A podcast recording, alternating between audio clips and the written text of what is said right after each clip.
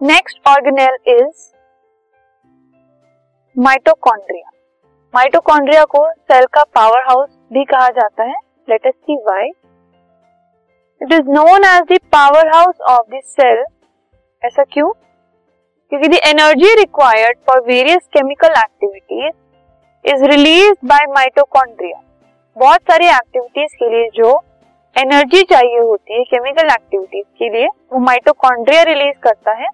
ATP molecules की form में ATP मतलब एडिनोसिन ट्राइफॉस्फेट तो इस फॉर्म में एनर्जी क्योंकि माइटोकॉन्ड्रिया रिलीज़ करता है, इसीलिए इसको सेल का पावर हाउस कहते हैं। एटीपी को सेल की एनर्जी करेंसी कहा जाता है, जो एनर्जी है सेल की, उसको हम एटीपी की फॉर्म में यूज़ करते हैं एंड उसको हम आगे फर्दर कैलकुलेट करते हैं।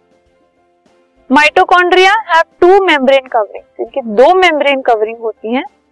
जो बाहर वाली आउटर मेम्ब्रेन है, वो पोरस होती है, बहुत सारे पोर्स होते हैं उसमें। और जो इनर मेम्ब्रेन है, उसमें बहुत सारी फोल्डिंग्स होती हैं, बहुत फोल्ड्स होते हैं।